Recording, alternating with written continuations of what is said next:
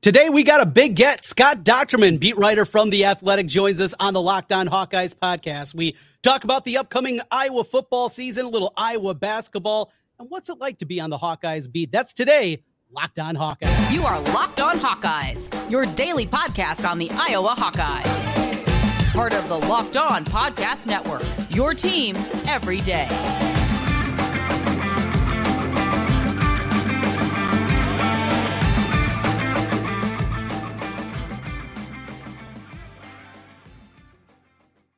Hey, welcome in. I'm Trent Condon, joined today by Scott Dochterman of The Athletic, and this is the Locked On Hawkeyes podcast. Thanks for making Locked On Hawkeyes your first listen every day.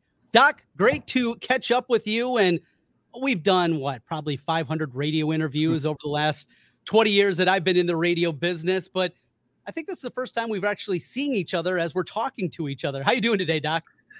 Man, Trent, I'm doing well. It's uh, you know, we're in the middle of July, so I always kind of joke that once you get in the summer, the Fourth of July is like it's like you throw a boomerang in the beginning of, of June, and then it comes back and smacks you in the face. You know, it crosses through the Fourth of July and hits you with Big Ten media days, and here we are. Uh, it doesn't even feel like summer really took place. It's just been kind of busy as heck for for whatever reason. But I'm doing well, man. I can't complain. Well, thank you so much for your time and all the time that you've given me throughout the years and killing segments certainly during the summertime. You know, football season, basketball season, that's the easy time. It's this off season that though it's busy and there's always things to do and things for you to write about and for me to talk about, still it's off season content. You have to rack your brain. And that's something that I love about the way that your brain works is you do that. I mean, you've had so many great pieces going back to, you know, the uh the one on Alex Karras a couple of years ago and, and how that went down. You come up with these big pieces seemingly every single summer, something that really makes you think a story that we always talk about but don't don't know everything behind it. Do you have a notebook? Do you have a, a notes app that you open up and, and look at every summer what you're kind of chasing? How does that work for you in your mind and knowing that hey, we're looking for something this summertime, some kind of different kind of content?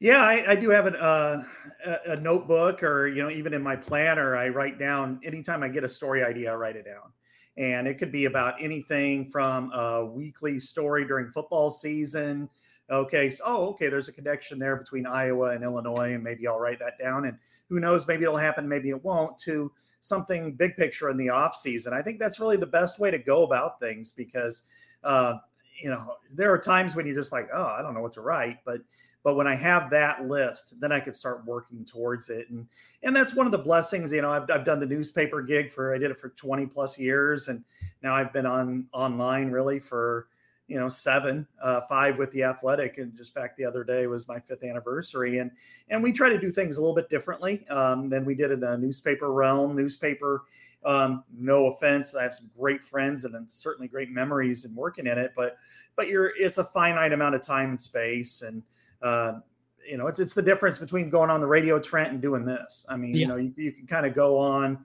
whether it's tangents but in my case and you know in writing i can go on a topic that wouldn't have anywhere near the space in a, in a daily or even a weekend newspaper. So that's what makes it fun. And I just try to keep some ideas. I try to write them down. When I went to Japan this spring, I, I came back with like 50 ideas because I was kind of bored on that 17 uh, hour trip on the way back. So, uh, yeah, I, uh, now I'm just kind of working through those. And plus, we have this huge blitz going on right now um, on realignment. So, there were a lot of stories on that part too you had an opportunity to talk to the former Big Ten commissioner for a while in Jim Delaney. You got so much great information there.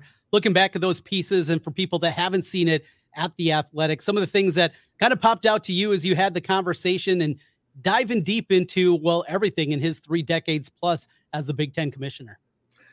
You know, he's probably, if you're looking at like a Mount Rushmore of, uh, of college administrators and impact people in college athletics over well, 100 years. He's probably the George Washington on that Mount Rushmore. He's just that been that impactful. Worked with 71 presidents over 30 years at the Big Ten. Uh, it was just there for the whole thing. I mean, really, once he he identified two main factors as to what triggered realignment. One was the Big East saying no to Penn State, and two um, the Supreme Court decision that opened up and kind of eliminated the NCAA cartel on television and allowed conferences and schools to negotiate individually on some of those uh, you know fascinating uh, you know contracts we've seen. And it first it allowed the, the cfa the college football association to take over. Then uh, then you saw the sec and notre dame break off. And so it was him going through that stage by stage step by step and then what happened with penn state and uh, you know my colleague and i audrey snyder really went way deep on that one probably the deepest of the bunch as to what happened there and and talking to him and talking to Stan Ikenberry, who's 88 years old, but was the president in Illinois who really drummed up support and had to fight for Penn State. And then talking to the Indiana president, uh, Thomas Ehrlich, who voted against Indiana. It was seven to three. I mean, hmm. that's that's and seven had to get in, and they had to flip Northwestern at the very end just to make it seven because Northwestern was freaked out that it, it would get kicked out of the Big Ten. So they thought it was going to be a trade, Penn State for Northwestern. So uh, they had to put in a, um, you know, they had to take a vote before that that they would not change the Big Ten structure for three years, and then um, and that and then that way Northwestern was preserved for at least three years, and that was the the tenure remaining for the uh, president. So it worked out well. But you know, going the president that, asked for a little more than three years, though. Yeah, well, it, it, it, also meant that they they weren't going to expand too, hmm. and they were now they could go back and, and flip it, but it really built in some security for Northwestern. And then the next year they tried to get Notre Dame the first time, didn't work out in 1991, and then they tried again in '99, way more publicly, didn't work out.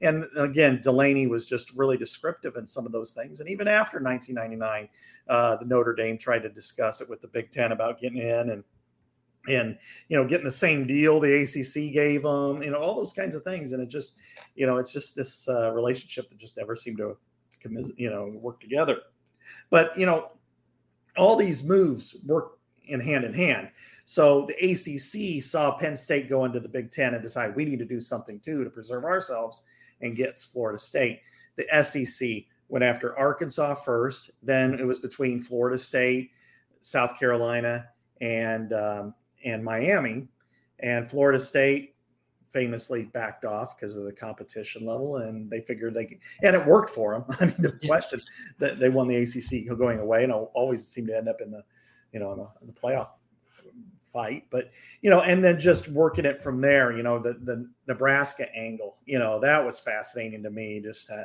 how things worked out there to Notre to Maryland and Rutgers and Rutgers will be one of our last stories in this series. Stewart Mandel and I work on, and it's pretty descriptive in some of the issues there. So, um, but yeah, it was great, and I really enjoyed it. And I think this series has been good for everybody to kind of describe what's been going on in realignment world since uh, you know in the last thirty years. Well, one that has been uh, one that you've chased and we've talked about in the past on the radio show is the 1980s fight between the wrestling team and the football team. Some summer you're going to get that thing to come together, right? Basketballs or as a basketball team against the wrestling team in some fight that uh, spilled out into the Ped Mall someday, right, Doc? yeah, that one's on the list actually, but you know it, it's it's funny because uh, that was one I think uh, you know Morehouse had always claimed dibs on. But I think now that he's out, you know, a three year moratorium since he's been out of the biz, yep. I think I can probably slide over. Yeah, I mean that there there are a lot of stories like that that I think are worth looking at in, in history. You know, Alex Karras was one that I really enjoyed. It just happened mm-hmm. to coincide with the uh, you know racial bias situation at Iowa and. Uh, that one was awesome. I really enjoyed going deep on that, and, and I try to do that. You know, Rock Island Independents uh, mm-hmm. last year, and so there's there's all these great stories that we've forgotten about or we don't know about, and I try to do that. So the off season to me, in some cases, is more interesting than in season because in season you're just kind of wedded to the day to day. Now, in your side of the fence, I totally get it. You know, you can only talk about so many different things. And when I had the old on Iowa podcast, we had to issue moratoriums until the horse latitudes. You know, like should Iowa play Iowa State or uh, uh-huh. who's going to replace Kirk Ferentz? But uh, you know, now's the time where I guess you can talk about that. Yeah, we can definitely stretch it out a little bit more here in the summertime. Scott Dochterman hanging out with us here today on the Locked On Hawkeyes podcast. When we come back, want to talk about being on the Iowa beat, some of the challenges being a beat writer for the University of Iowa. We're going to talk football and basketball also coming up here on the season. We'll do that as we continue. This is the Locked On Hawkeyes podcast. Today's podcast is brought to you by FanDuel. Take your first swing at betting MLB on FanDuel and get 10 times your first bet amount in bonus bets up to $200. That's right. Just bet 20 bucks. You'll land $200 in bonus bets, win or lose. How about that? 200 you can spend on betting everything. They got the money line over under so many prop bets out there. Who's going to hit a home run? Strikeout totals for pitchers and a whole lot more. All on an app that's safe, secure, and super easy to use. Plus, when you win, you get paid instantly. There's no better place to bet on MLB than FanDuel, America's number one sports book. So sign up today and visit fanduel.com slash locked on to get up to $200 in bonus bets. Fanduel.com slash locked on. Fanduel, official partner of Major League Baseball. Trent Condon back with you alongside Scott Dochterman today on the Locked On Hawkeyes podcast. Thanks for making Locked On Hawkeyes your first listen every day. Doc, it is something that I've never done. I've never been on a beat, but it's something that has always intrigued me, interests me. The day to day grind and being somebody like you that has to be in front of Kirk Ferentz, be in front of Fran McCaffery. I don't. I'm just a loudmouth on the radio. And I've been to a few press conferences in the past and asked a few questions to guys, been to media days and done the same, but it's different for you. You're there every day, you're there at every press conference, and knowing when you get critical, you're going to see that guy the next day or the next week, whatever it turns out to be. But what is that like? Being a beat writer and being somebody like you that is opinionated, you're not soft. When you need to go hard after whatever team it is, you definitely do that. What's that like for you? Well, it's not comfortable, I would say, Trent. You know, sometimes when you do have to ask the tough questions, and I even have a tough questions folder. I, I should find it here. Uh, oh, yeah, here it is. Here it is, Trent. It's my uh, tough questions folder. That's great. uh, yeah, I dig it out from time to time. No, it's, just, it's just a joke. But, uh, you know, what's really interesting about it is you know, I, I feel like I've got a pretty good pulse of this beat and I understand what's what people are talking about, what people want to know. There are times when things may be a little bit much that I'm not so in, you know, like jerseys and stuff like that. I don't get into that very much, but so other people do. More power to them. I think you do more than I do. that, that's me. Yes, I'm the self-proclaimed yeah. uniform czar of the state of Iowa. Yeah, exactly. So it's like, what alternative jerseys are there? I don't know. I don't care. but but, uh, but when you know things like last year with Iowa football and and it's really playing pretty poorly on offense and you've got to find ways to get answers and also kind of and, and it's a really you got to really thread that needle because you got to ask questions but you got to ask them in a respectful tone because let's face it i mean we do face these guys every day and it's not an emotional period for us mm-hmm. i mean people are emotional especially after games but but also during the week you know you're uh, uh you know you want to know the answers and well that's not the way it goes i mean it's not uh you know you're not tom cruise saying you know i want the truth you know you're just not going to get that kind of a you know the Spanish Inquisition here. But but I think in, what we've got to do is also convey that people are uh, wanting answers to this. And and convey it in a way that it's not flippant but it's but it's direct. And you're trying to get answers and do it so you can so you can kind of convey that the the fan base feels a certain way. And and some of that is is it's very difficult. I mean when you're trying to be narrow, objective, understand the situation because sometimes people get uh, they care about things more than you do, like victory versus how you look in getting victory. That's those are two different things. I mean, some people, if, if Iowa wins 24 to 10, well, Brian didn't hit 25 points, but if you win, you win. And mm-hmm. so, you know, Kirk is all about just, hey, just just win, baby. And but that's the way it used to be. Now it's how does the offense look? And then, you know, but Kirk is a pro. He doesn't, he gets emotional at times up there, but he really kind of understands the situation. Fran is probably a little bit different where he gets a little bit more emotional. Um, he doesn't get challenged very often. He doesn't like it. Not that Kirk does, but he just, uh, it, it doesn't Kirk understands it a little more, I think. Yeah. And so you've got to go through that process. And Tom Brands is is challenging him is not going to work. Um, so you, you've, you've got to know the personalities. You got to know what buttons to push. So there's it's a lot of different things, Trent. I'm going uh, I'm going on a long winding road, but but it's not easy. But you try to be fair, and you're going to be criticized no matter what you do, no matter how hard you go, or if you're too soft. You ultimately know kind of what response you're going to get. it's still a working relationship. And so many people outside of the media don't understand that point. And I, I hear it all the time. I see it all the time on social media. Uh, nobody in the media will ask the tough question. They do.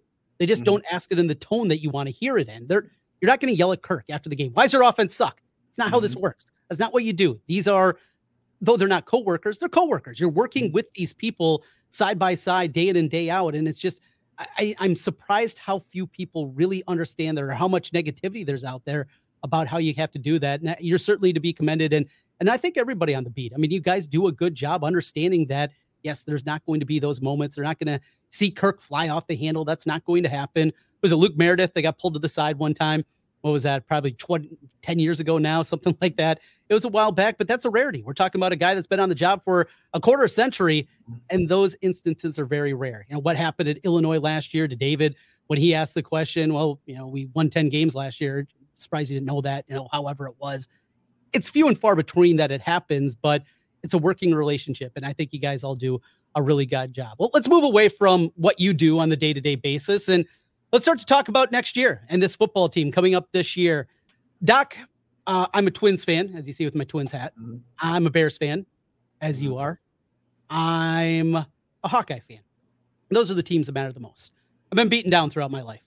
1991 was a long time ago. I was 11 when the Twins won a World Series. I have not seen much success since then with my squads. I am normally a very pessimistic fan. And though I try to separate the fan side of it with what I do on the radio, certainly, and to a lesser extent here on the podcast, I'm as optimistic of a football team as I've been in a long time. I, was not optimistic going into 2015. I was not optimistic going into 2002. I was in 2009, even with the tough schedule. But that aside, I love this team. I love the makeup of the team. I love the way they plug the holes. I believe they are going to answer the bell, and the schedule sets right there. And I don't think I'm alone. Uh, is this is m- maybe the most anticipated Iowa football season since what 2016, coming off that 2015 year?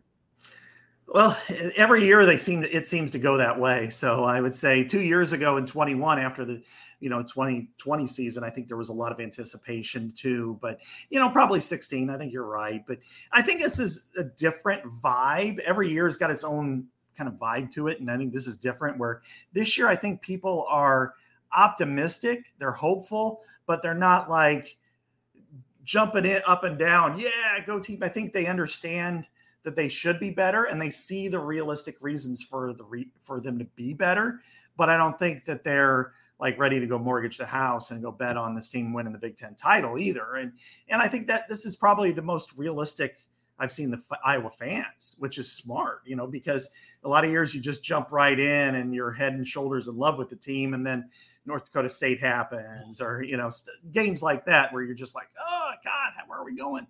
Um, in this case, what I think everybody's seeing, and they should, is one of the best defenses, probably one of the two best defenses in the country last year, Iowa and Georgia, and uh, statistically right at near the top. And and they had to play they had to play two playoff teams, so they, they had to play a pretty strong schedule, mm-hmm. and they're still and they didn't have to play themselves, so their their statistics are completely legit. Uh, the offense will be better. How much better? I don't know. I don't even want to go down that path because I, I don't know. I but I will say it'll be better. Now, with a better quarterback, more consistent, higher completion percentage, you know, that's going to lead to more first downs, which leads to more trips down the field, which ultimately leads to more points. I anticipate the offensive line being better. How much better? I, am not ready to say 2002 Iowa or mm-hmm. 2016, you know, or anything like that. But what I will say is, you know, they were sophomores last year, the the key cogs, and they still had growing pains, and now, you know, they seem to be growing up, and it, you know, it happens. I, I the biggest turnaround I saw was from 07 to 08. Yeah. And the 17 was just, I think, 46 sacks allowed. And then in, by the end of the 2008 season, they were the best in the Big Ten. And um, receivers, you know, I think they'll be obviously better, but how will they be good? Will they be mediocre? Will they be just barely good enough to score some points once in a while? I don't know. We'll just see. Um, you know, and so all those things have to come together. So I anticipate if you have a great defense, and I think the guts of a really good one is there.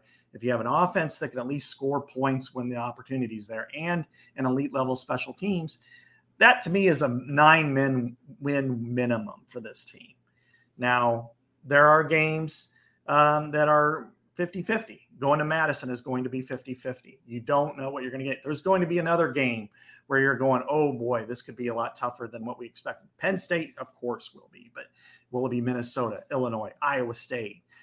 You know, Purdue, nobody's talking about Purdue, but maybe they're going to be good. I don't know.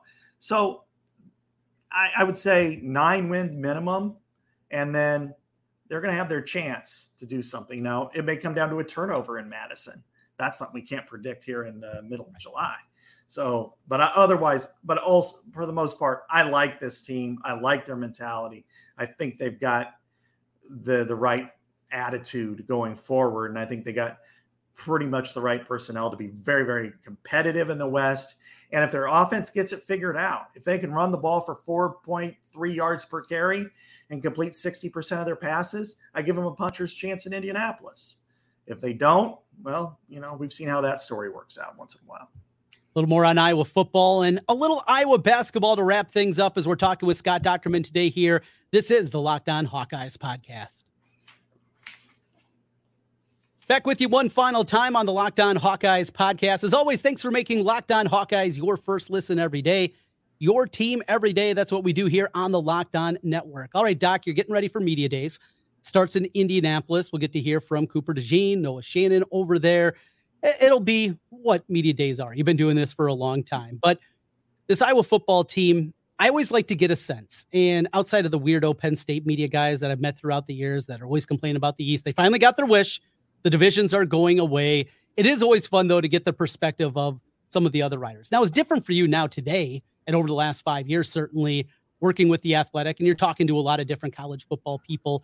What do you think is going to be the outside view when you guys get to Indianapolis here in a couple of days? How everybody else is looking at this Hawkeye team? Is it going to be the same old tired tropes? Uh, terrible offensively last year, ha ha ha. Or do you think there's going to be other people outside of the Iowa beat that believe, like I think a lot of us do in this team? I think it'll probably be, you know, people who don't know much about Iowa will still pan it, still look at it as boring old Iowa, bad offense, good defense. They're going to be in an important game, and I don't want to watch them play. That's that. That's kind of the you know I get that. I won't go too far deep, but you know that that it's just sometimes the the vibe around Iowa, the the narrative. I, I think most people are, are pushing Wisconsin. I expect Wisconsin to be the favorite in the West, but I don't think Wisconsin is the favorite in the West. I think it's Iowa.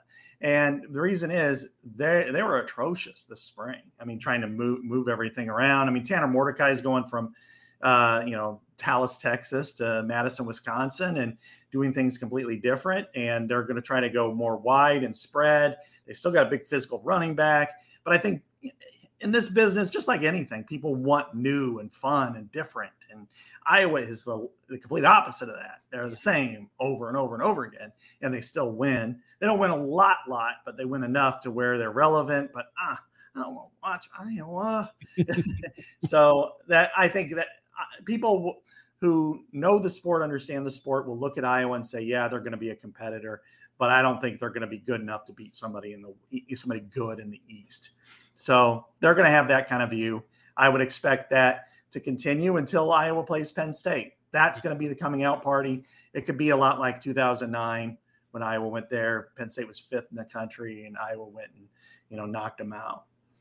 Great game. I was there in the stands. I was not mm-hmm. up the press box. I was very wet. It was a long day of tailgating that day, but mm-hmm. it was a good one there. And that 110,000, they were awful quiet in the mm-hmm. fourth quarter as Iowa picked up the win 21 10. All right, Doc, I want to, uh, before we let you go, talk a little bit about the basketball program and what has been such an odd offseason from Jack McCaffery in the two months before we uh, found out that he was charged in the accident. Um, the story that came out from 24 7 saying that he wasn't going to be a Hawkeye, he was looking elsewhere. That was kind of odd, just the way that it came out. And the continued speculation about the future of Fran. You know, Fran McCaffery has delivered what he was brought here to do. He's got them back to a consistent NCAA tournament team. They have one of the longest streaks in college basketball of NCAA tournaments, and they would have been a tournament team in 2020 if there was a tournament. Eight of the last 10 years. Dr. Tom never had a run of eight and 10 years of making the NCAA tournament. I know it's about March success, but he has brought this program back at least at minimum to respectability. And there were a lot of people that didn't believe that that was going to be the case. What's your read on Fran and the future of this program, not just in this upcoming season where this roster leaves me incredibly nervous, but overall, kind of the future path of Fran McCaffery in Iowa? It's it's really enigmatic right now. I mean, because it's something that you know of the major coaches at Iowa, there's a really good fit with three of them. And I think Fran McCaffery's been a really good coach. He's done a lot of the things you mentioned. But uh, you know, as time goes on, you know, it's time to put the Lickliter era in the in the jar and put it move it on. I mean, mm-hmm. after about year three to four, it's like, okay, now it's your team, your program. You can do different things. We've seen some teams really, you know, hit the, the skids and then come out and play well, and nobody's really talking about their former bad coaches. But I think it, it's a consistent program. It's a winning program, but it's not an elite program. And when we go all the way back to the Dr. Tom days and when Tom, Dr. Tom got forced out, you know, and his contract was not renewed, it was to take the next step because four times in the 80s they went to the Sweet 16. And then then there was a 10-year gap. You know, Dr. Tom walked in with the greatest collection of athletes in Iowa basketball history. Then they went 10 years before they went back to the Sweet 16, which just happened to coincide with his lame duck year. And then they haven't been back since. And I think what you know, you just you want that mountaintop. I think Iowa fans are reasonable enough to understand that you can't, you know, in football or basketball, you can't win the Big Ten every year. You can't go to the the ultimate of the sport, the Final Four, you know, three out of four years, or the the Orange Bowl, Rose Bowl playoff, whatever. But if you get there once in a while, make you feel like the buildup meets the expectations, and then you you exceed them, you know, like the women's basketball team did this year, then no problem. Then then you have a letdown year, you struggle, bad things happen, you know, interceptions at the wrong time or you know, missed free throws on the road, something like that. But Fran hasn't had that ending that makes everybody feel really really good about it. And you know, even last year, uh, a year ago was was about as close as it got winning the Big 10 tournament. But then turning around and losing in a 5-12 game just kind of you know, just drops it. And that's probably the hallmark of the program right now. And it, you know, since 2012, Iowa and Michigan State are the only two programs in the Big Ten to have one, uh, only one losing campaign in, in conference play. That's a big stat. That's really good in this league, which is as tough as it gets. But you got to have March success because everybody else has had it. They haven't. I mean, you're you're going to go on year 25 since you've been to the Sweet 16, and I think there's only like 12 Power Five programs that have, have a streak that long, and Iowa has clearly got the most the best history out of that bunch. But sometimes you just got to finish the, the gig, and it, it hasn't happened here.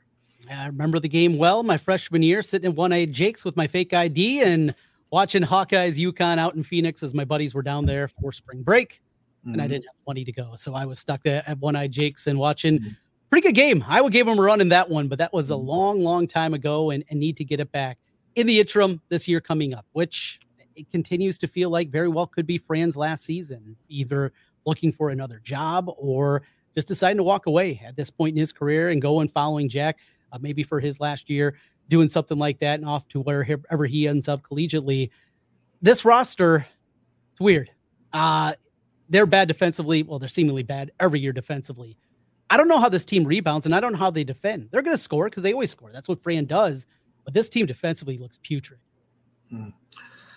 Yeah, I, honestly, I mean they they've struggled on the defensive end. Other than like one year when they had Uthoff and Aaron White. It's it's yeah. been among the worst. Now they've always led the Big Ten in scoring, which is kind of the, the inverse of the football team. But I think you look at this and you you're like, okay, where are the if you're going if you're not going to defend with real consistency and passion the way that a Wisconsin does or some of the other teams, then you better score with regularity.